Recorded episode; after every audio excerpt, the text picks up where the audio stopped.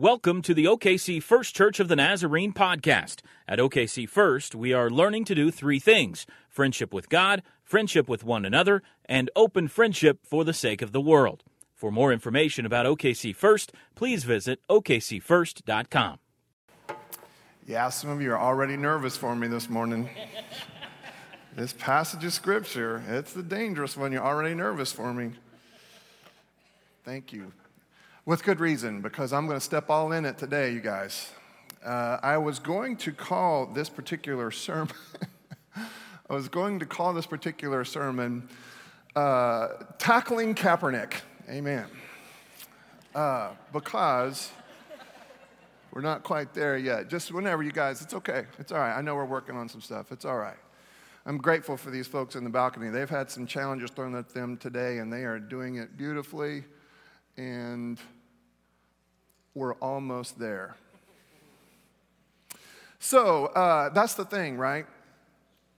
I mean, we, this is, this is, we need to, when we get together and we are the church, we need to talk about the things that are going on in the world uh, and, and at least have to have some semblance of an opinion as to how to go about and how to have some of these very important conversations. And there are a couple of them going on in the world right now that we, that we really need to talk about. And this is one of them. Um, this is one of them. We're going to talk about another one next week. But man, this Kaepernick thing started with Colin Kaepernick up there when he played for the 49ers. As, as you can remember, as you've heard, uh, he took a knee, not in protest of the country, the flag, or the national anthem, but to bring some semblance of uh, attention to and awareness of the issue of police brutality. And it has spread like wildfire. It's, it's everywhere now. You've got college teams, bottom right, that's Nebraska. That's Nebraska Cornhuskers, and some of their players continue to take a knee. That's a high school group, and Garfield Garfield somewhere, Garfield, I think Illinois, and even a little Pee Wee League football team. Everybody's doing it. And so the question apparently that we're supposed to be asking today, because it's pertinent, it kind of seems and sounds and feels like the question that's being posed to Jesus today is what are we going to do about this Kaepernick person, Jesus? Should we kneel or should we not kneel at the national anthem? And Church, I have bad news and good news for you today.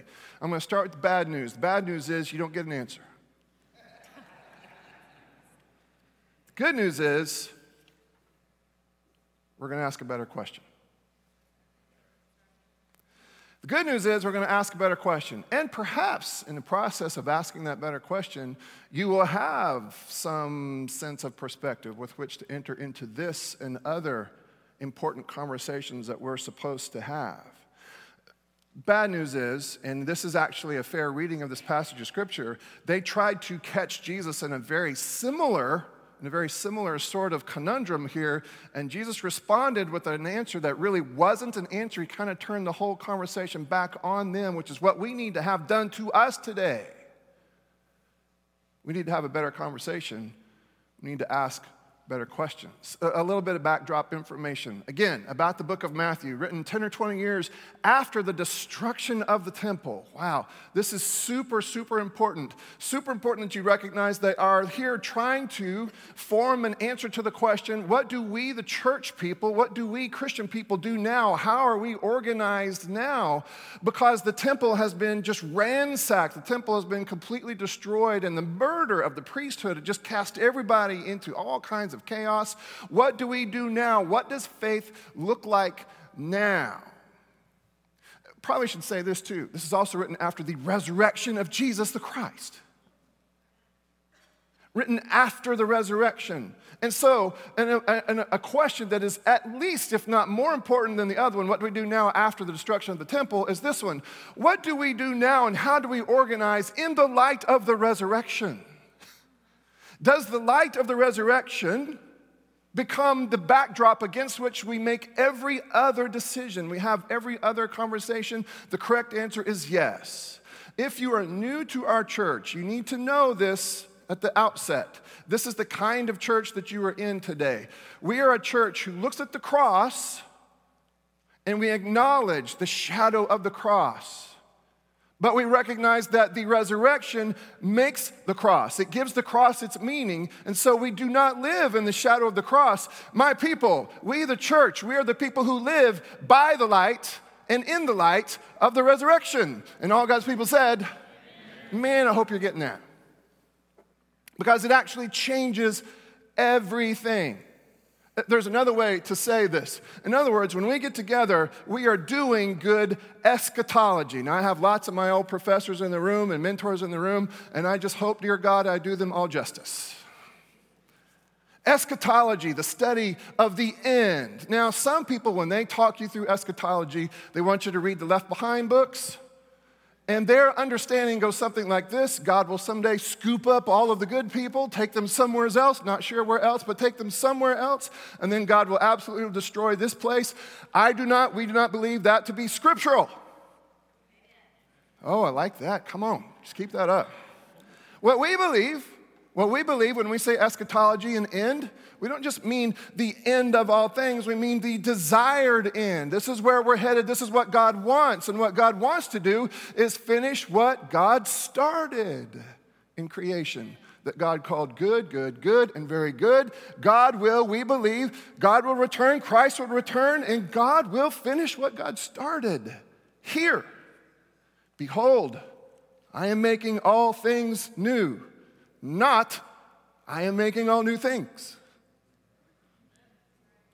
And there's a difference. We live in the light of the resurrection. We have all of our discussions and conversations about Colin Kaepernick in the light of the resurrection. We have all of these discussions about taxes and whether or not we are to obey the emperors of our day against the backdrop of the resurrection, which is for us the absolute evidence that we need that God has won, is winning, and will win. The ultimate authority belongs to the one who is able to wrestle death to the ground. You believe that? Now, that's not new.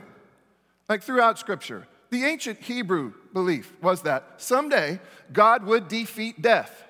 You can even hear it in the mouth of Jesus prior to his death. He walks up, Lazarus has died. Mary and Martha come to him and they say, Man, if you had just been here, we've seen you heal people before. If you had just been here, he wouldn't have died. Jesus says, Now, now you understand that Lazarus can live again, right? Yes, yes. We went to Hebrew Sunday school. We know that at the end of all things, blah, blah, blah, blah, blah, that God will defeat death at the end of all things. Then Jesus has the audacity to say, Yeah, yeah, that resurrection, I am the resurrection, says Jesus. I am the resurrection and the life. And then here's the thing watch this. You all, they killed Jesus death was, at that moment, still, they thought, the biggest bully on the block. And they killed Jesus and then stood back and said, See, you can only push Rome so far. And then God raised Jesus from the dead.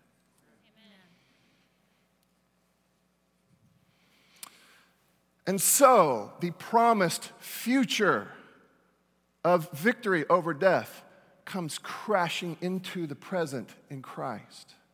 And so there is a real sense in which, and this is really good eschatology, I believe, there is a sense in which the end has come to where we are, and we now are meant to live in the light of the resurrection and announce and implement, implement the dreams of God, borne out and evidenced as they are in the resurrection.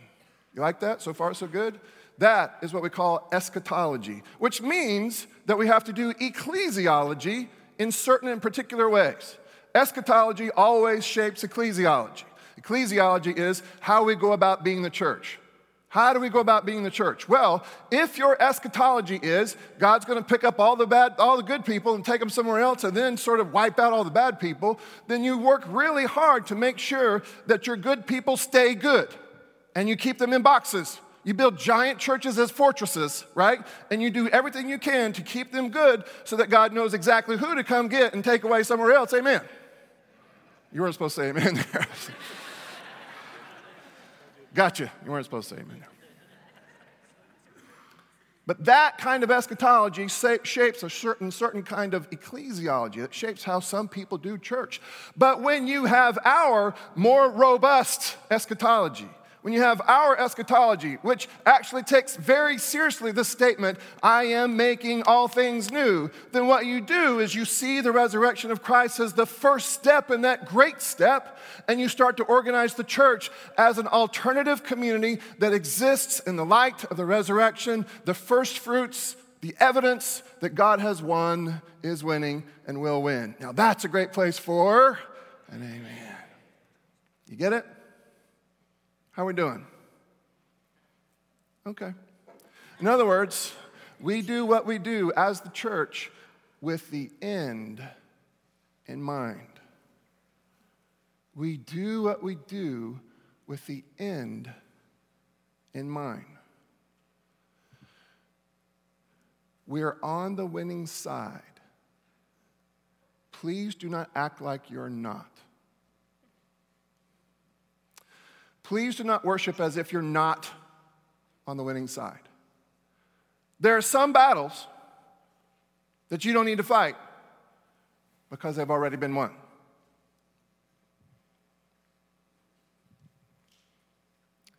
Then the Pharisees went and plotted to entrap him in what he said. So they sent their disciples, the Pharisees did, to him along with the Herodians. Now, let me give you a little bit of context here. The Herodians and the Pharisees hated one another. They were united only in their hatred for Jesus. Each side saw Jesus as a threat to the way things were, each side. And they were arguing about a specific issue all the time, and it's this tax. This tax. Now, it may go by different, if you have a study Bible, it goes by different names the census tax, the imperial tax, the, the head tax. Essentially, this was the tax that these Jewish folks paid to Rome to pay for Rome's occupation of Israel. Now, can you see why folks didn't want to pay it? They didn't want to pay it at all. It was like supporting the, it's like paying for your own oppression. And so they did not want to pay it. Now, the Herodians, people who were with King Herod, you could kind of hear it in the word, they were set up as puppet kings by the Roman Empire. They were actually quite in favor of this census tax, this head tax, because a lot of that money went into their coffers and it helped them to help Rome keep the peace. But the Pharisees belonged to a group of people who felt like this was absolutely not what God had in mind. And so, whenever we pay it, we participate in something that God didn't have in mind. They were at odds all the time. And truth be known, Truth be known, the zealots were really upset about this. The zealots would finally revolt and fight and fight and fight. In fact, this is the revolt that started in 66 AD. At Rome ended in 70 AD with the destruction of the temple and the murder of the priesthood. This was a loaded conversation. And the people who cobbled together the book of Matthew wrote it, remember, after the destruction of the temple after the murder of the priesthood, they knew that this was a very, very sensitive subject. They also knew that the zealots who thought, we will fight using the weapons of the enemy, we will fight, and God will help us to win this violent battle, turns out they were wrong. And the people who put together the book of Matthew are now reading history saying, yep, they were wrong. They should have listened to Jesus.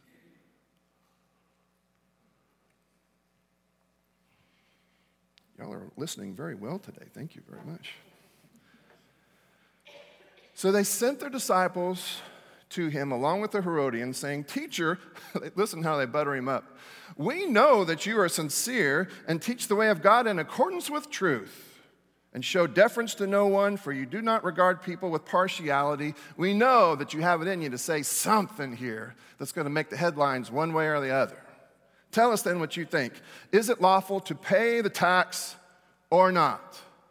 Is it lawful to pay the tax or not? Jesus, step in to this conversation. Step in, weigh in, give your opinion, because when you give your opinion, one group of the two of us will finally have reason to kill you. If Jesus says, no, you should not pay this tax, then he aligns himself with the zealots of his day, and Rome is able to, more quickly than they actually did, see him as a rebel, see him as someone who is leading an insurrection, and take him out right then and there. But if Jesus were to say, no, no, no, you have to pay this tax, then all of the people who think Jesus is so cool, all of the people who have made Jesus so popular would say, Hang on a second here. You're siding with the enemy, you're siding with the enemy oppressors, then Jesus would lose that groundswell of, port, of, of support. And so they feel like they have him dead to rights. And then Jesus says something to them, strangely enough, about baptism and sanctification. Now, it may not seem like it, but listen to what Jesus said. Hey, uh, let me have a coin, which is actually another way for him to entrap them because if the coin was in the pocket of one of the Pharisees, then they had already violated the first two commandments. you shall have no other God before me, and make sure you're not carrying around anything with an image on it, a graven image of any kind. Whose head is this and whose title? They answered the emperor's. Now, this particular coin said this I'm going to read it in English instead of Latin. Tiberius Caesar, august son of the divine Augustus, high priest. Listen, when Rome occupied, they didn't just bring political power, they brought their own theology and religious power. They insisted that you worship in one form or another their God, the emperor Caesar, to even carry the coin demonstrated the hypocrisy of those who asked the question. So Jesus unmasks them as hypocrites, immediately unmasks them as hypocrites. Whose face, whose image is stamped onto this coin? They answer, the emperor. Then Jesus says this. This is brilliant, guys. Watch this. Jesus said, Give therefore to Caesar the things that bear his imprint.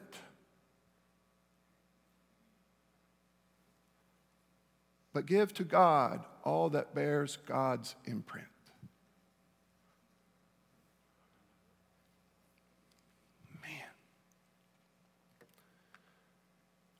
Well, okay. They were stunned by this. They walked away knowing that they had been both unmasked and mentally bested. But they also heard a really good word about sanctification and baptism. Here's what I mean. Uh, let me ask it like this. Okay, if we're going to give back to God all that bears the imprint of God, the image of God, then who or what is that?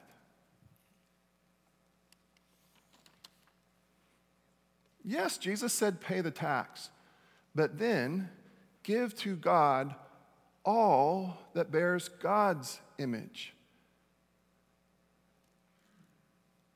The coin in your pocket may bear the emperor's image, but you and your entire life bears the image of the Creator. Amen. Oh, man.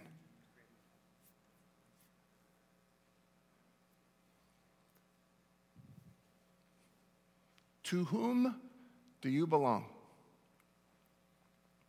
It's really not an easy question because, in reality, in reality, many folks who do bear the divine image because you are created in God's image.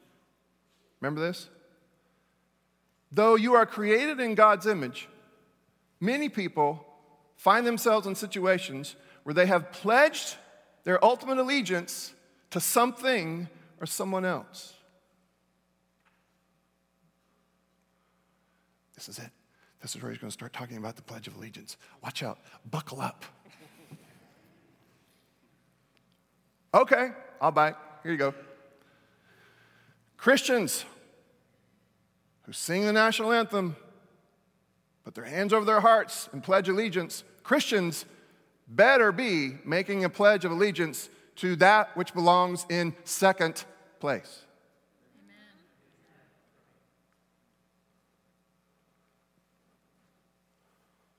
Second place. At best, second place.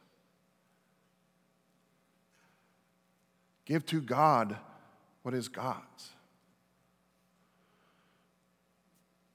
John, how does this have anything to do with sanctification? Well, here's the thing kind of like this coin, stamped, imprinted with the image of emperor. We have always believed in Christianity, not just the Nazarenes. In Christianity, we have always believed that creation, and that includes each one of us, is stamped with the image of God.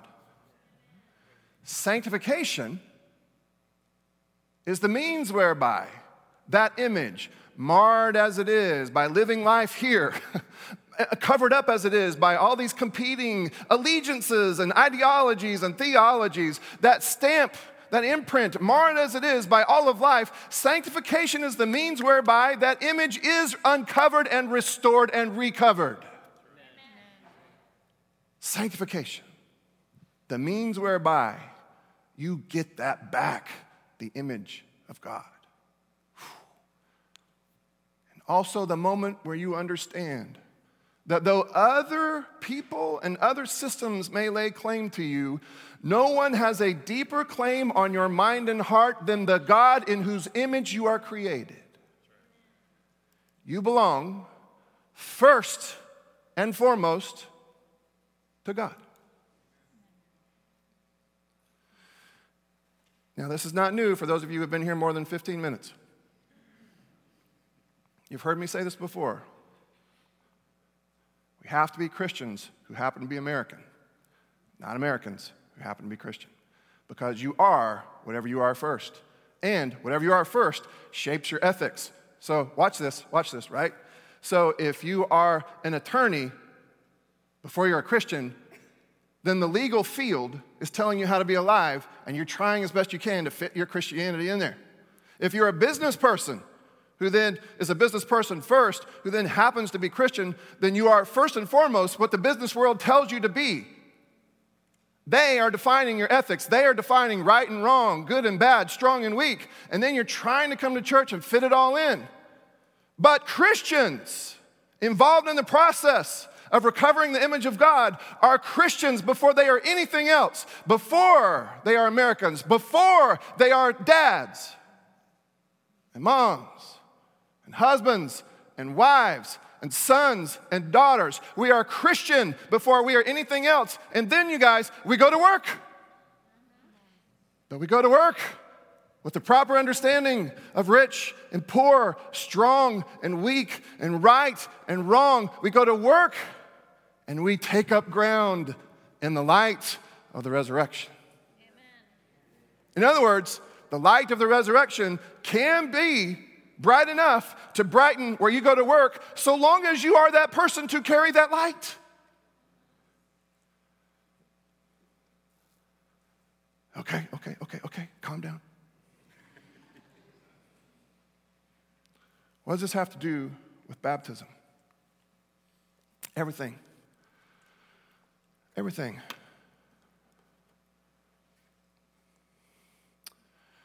There are some places in the world today where the most dangerous thing you could ever do is get baptized. Those places exist today. If you want to get yourself in some trouble in some of these countries around the world, and I read some of these news stories this week,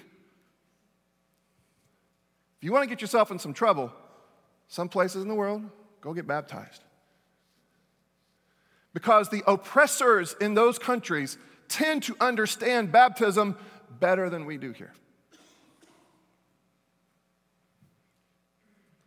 Baptism is that moment when you are not just cleansed, it's not just an individualistic holy shower of some kind, holy bath of some kind that cleanses you. There is a cleansing element to it, but just as, if not more importantly, it is an initiation rite, and you are ushered into this new kind of community that now lives every moment of every day by the light of the resurrection. And if it requires a complete change in your self understanding and identity, then that's what you get in the pool. I've told this story a hundred times. You'll, you'll like this. I, you'll, you laugh every time. Thank you. You're gracious to me. but when we do baptism classes for our young people, we like to include the story about this young man. This young man who, having heard that sometimes people got their names changed, that's how much, that's how radical the change was. That sometimes you would have your name changed and your family associations would change. It's such a huge and radical reformation of who you are. We said this to this young man, and he said, Well, I'd like a different name myself. Can I choose my own name? And we said, Well, what name would you choose? He said, Darth Vader. we said, No. Can't choose your own name, Garrett. Just can't.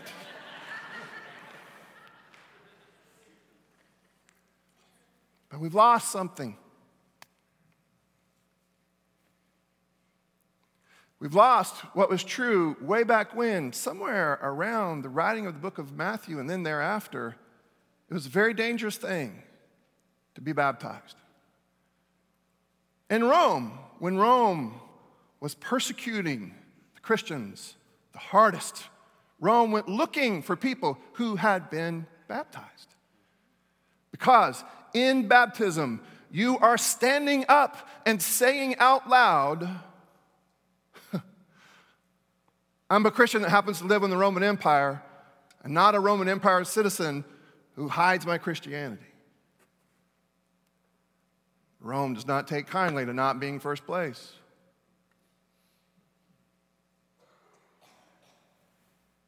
Hmm, I'm going to say that again. Listen. Listen with every ear that you've got. Rome does not take kindly to being knocked off of first place in your mind and heart.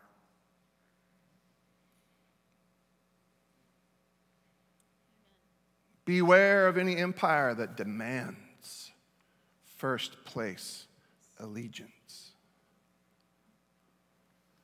That spot for the baptized, that spot is taken.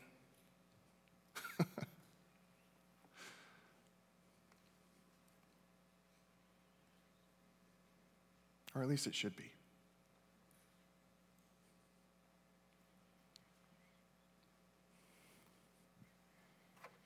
At least it should be.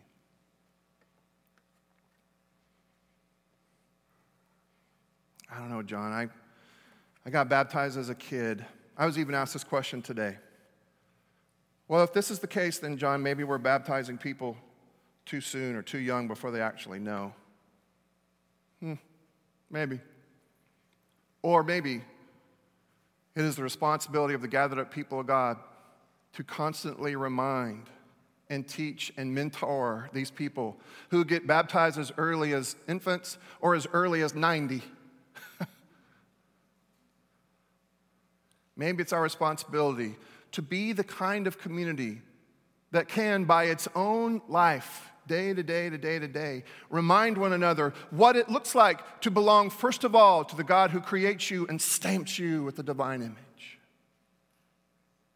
Maybe these little kids, do they know what they're getting into? No. Again, neither do young married couples. They don't know what they're getting into either.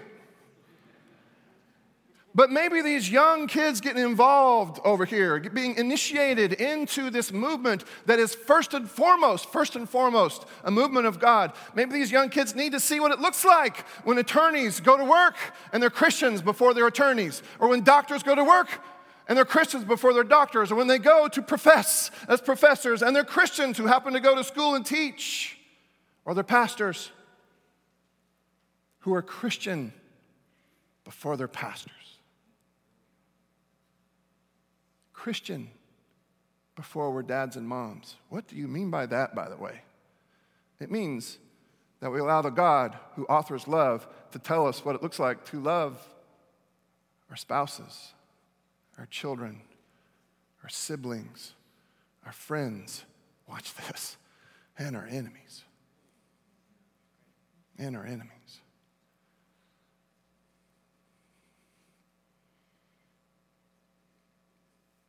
And our enemies, the people, you know I'm talking about, right? Their enemies and our opposites, the ones who believe exactly opposite what you do about Colin Kaepernick, about the Pledge of Allegiance, about the national anthem. I mean, those people, you know, the wrong people, the people who are wrong. Yeah. In your reaction to your opposites, you're testifying. You're testifying. What are you first?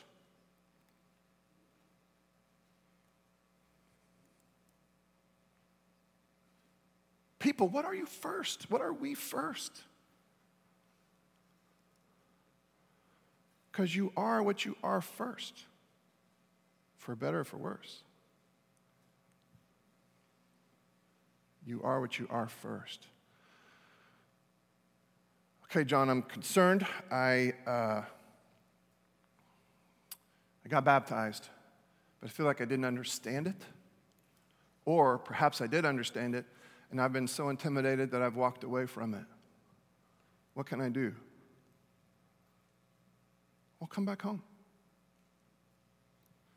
Start walking back home. Let's talk again about what it means to be amongst the baptized, what it means to be the baptized, and perhaps make a special trip up here. This is not accidental. I'm not doing this because I thought it was cool. I do think it's cool, actually. But that's not the only reason we're doing it. This little bowl of water here, it's so simple. Dr. Tashin actually helped me with this. This is meant to be a tangible reminder, yes, that you are amongst the baptized.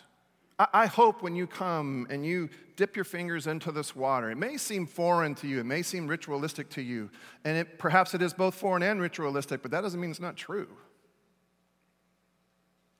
I hope when your fingers touch this water and you feel it, it's this, this cool water, I hope something shakes loose and your mind is jolted to the moment of your baptism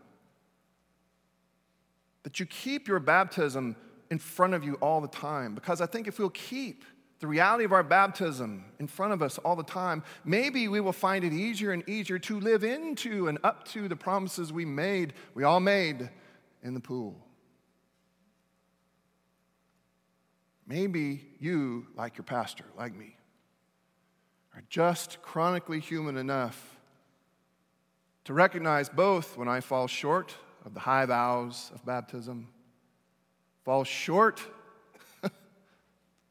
falls short of God's dream for me as a member of the rebellion in the best sorts of ways. Maybe you're like me.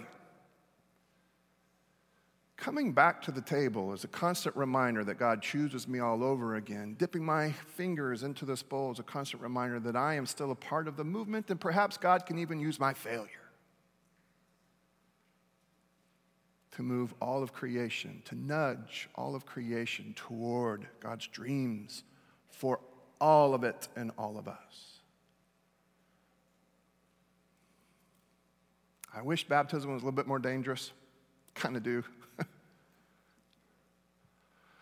if it's ever going to be dangerous, again, like it should be, it's up to us, the baptized, to live into our baptismal vow. To fully participate in the process whereby the image of God is restored in my mind and heart and life so that I can participate with God in the process of uncovering and recovering the image of God. the image of God that God stamped all of creation with.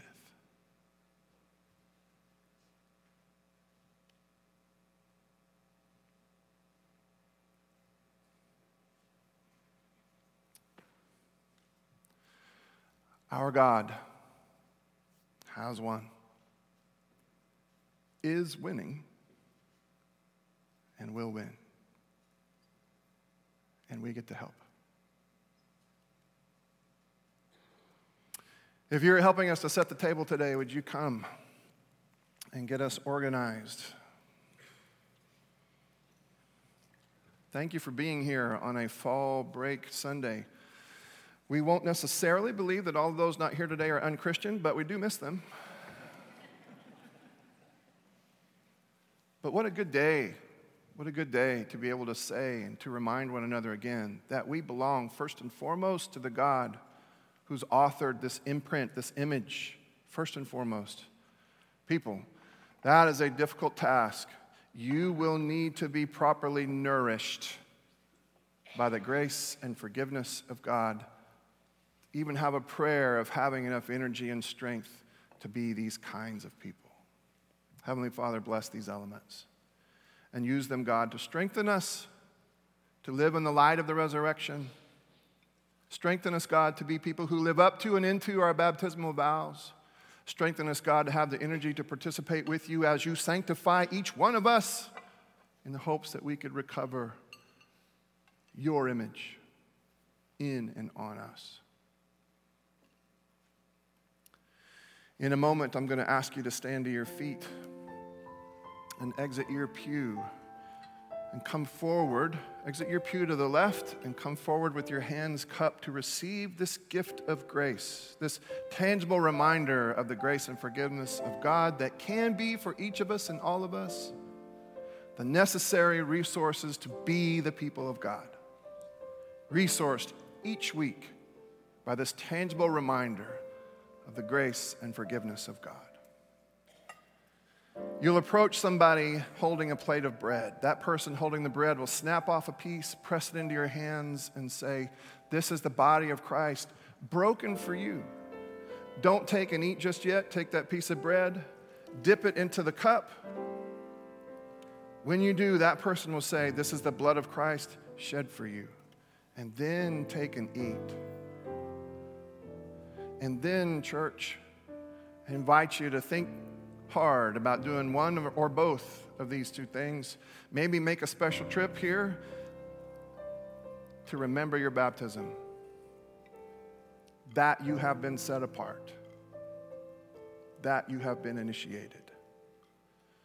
And then find a place to pray. Maybe, maybe, and forgive me if this seems at all old fashioned, but maybe it's a pretty good day to give more of yourself to the God who will have you. Maybe you recognize today that you're a doctor who happens to be a Christian or at least go to church, or a teacher who happens to go to church, a business person, whatever it might be. And perhaps you feel that it's time for you to say, God, more of you, more of me. Then pray that prayer. Pray that prayer. If you go to one of these side padded altars, we will assume that you are there for a prayer for healing, and somebody will meet you at this altar or at this altar to pray that prayer and anoint you with oil. If you come to one of these mourners' benches, these wooden kneeling benches here, we won't assume anything, nor will we let you pray by yourself. At some point, somebody will touch you to let you know that you are not alone. Sometimes that's all it takes. Or you can circle right back around to your seat. No matter where you end up, please pray that God would have more of you and that you would have more of God. It was on the night he was betrayed that our Savior took bread and he blessed it, he broke it. Gave it to his disciples, saying, This is my body broken for you. And every single time you eat of it, remember me. Later on, he would take the cup and hold it up before them and say, And this is my blood, the blood of a new covenant, and every time you drink it, remember me. Who all is invited to this table? Every last one of you, no matter what you dragged in here with you today, if you understand your need for this grace, you are welcome here, no matter what, period. If you can't come to us, then we will come to you. Jason will be on his way to you. And now, all across the sanctuary, if you would, stand to your feet, exit your pew to the left, and come forward with your hands cupped. The gifts of God for the people of God to resource the mission of God.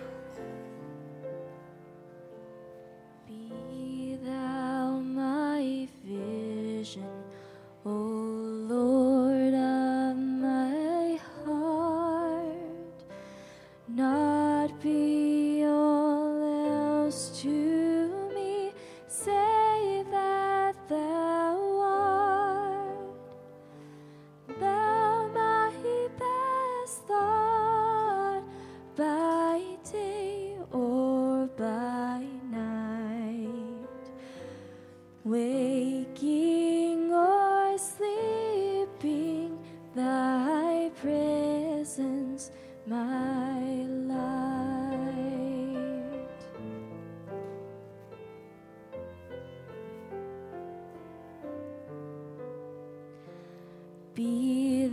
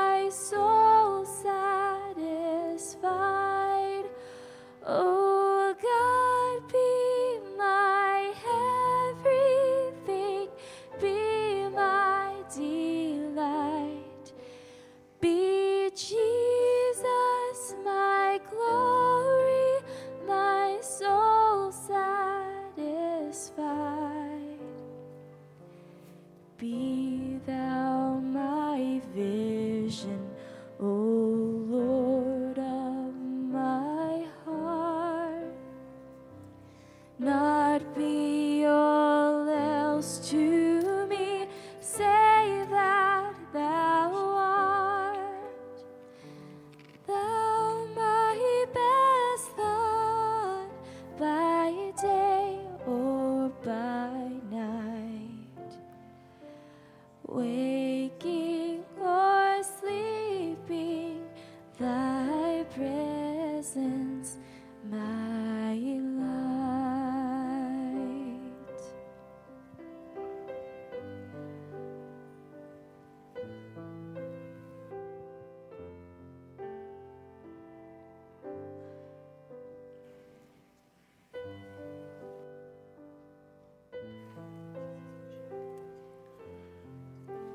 I'm going to pray a few words of confession before turning this over to Jason to pray prayers of petition.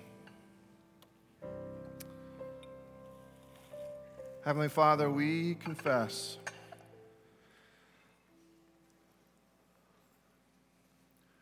Confess, Lord, that we are the people who sometimes can be confused by, intimidated by, intoxicated by battles that are far too small. Far too small.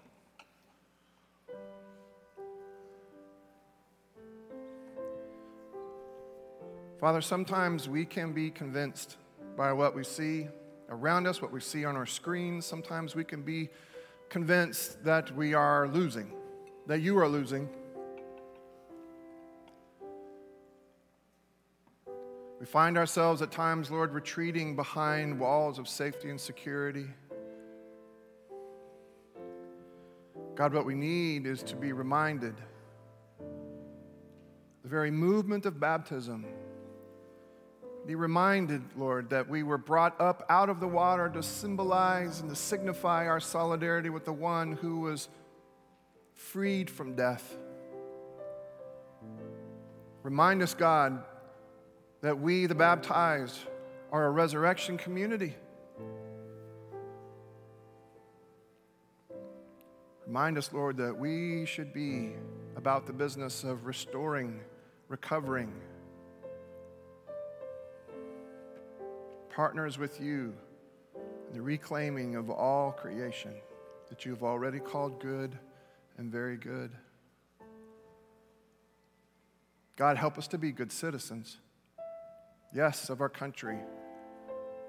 But even more importantly, God, help us to be good citizens of this kingdom that you have launched.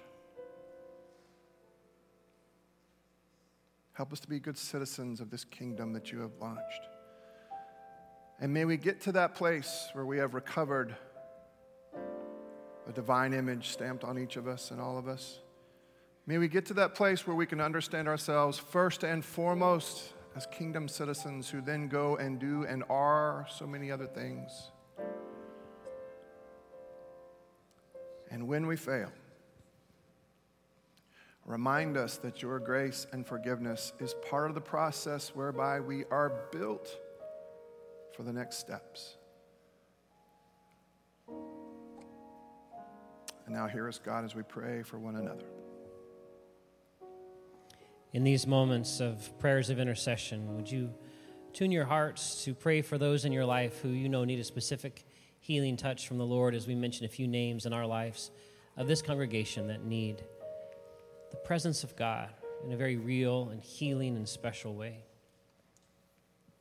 So, together, would you pray along with me as I mention some of these names as I pray this morning?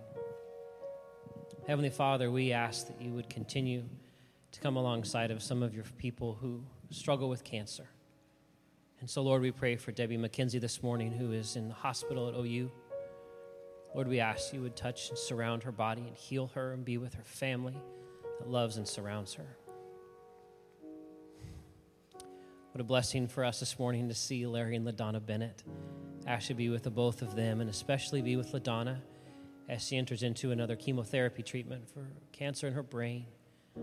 Lord, would you heal LaDonna Bennett? Lord, I ask that you would be with beloved family members. And you know who they are, church, as you have them in your mind right now, who have a healing touch need. The person I'm thinking about Steve. Mention the name of that person in your life who needs a healing touch from God. Pray that name in hope. Want to ask God that you would come alongside Ken Hardy. See, he underwent another surgery this week. Ask God you would be with our friend Faith, Dan- no, Faith Sinclair as she was in the hospital this week and still has opportunities to recover from a heart problem. Lord, would you please come alongside and heal Faith Sinclair? Lord, would you be with Christine Sibbett's father, John Voigt?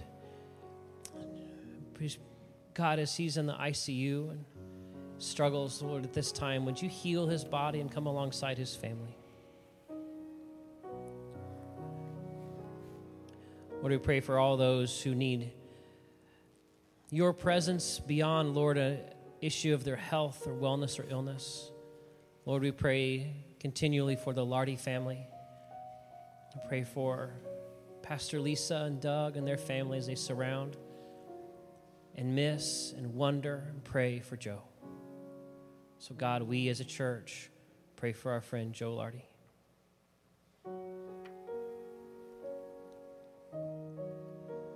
Lord, in these moments remaining before we pray the Lord's Prayer, Lord, we ask that you would come alongside of us as we are your imprinted people in your world. God, may we be light and hope to our neighbors, this neighborhood, our state, and our world. And God, would you use us as your people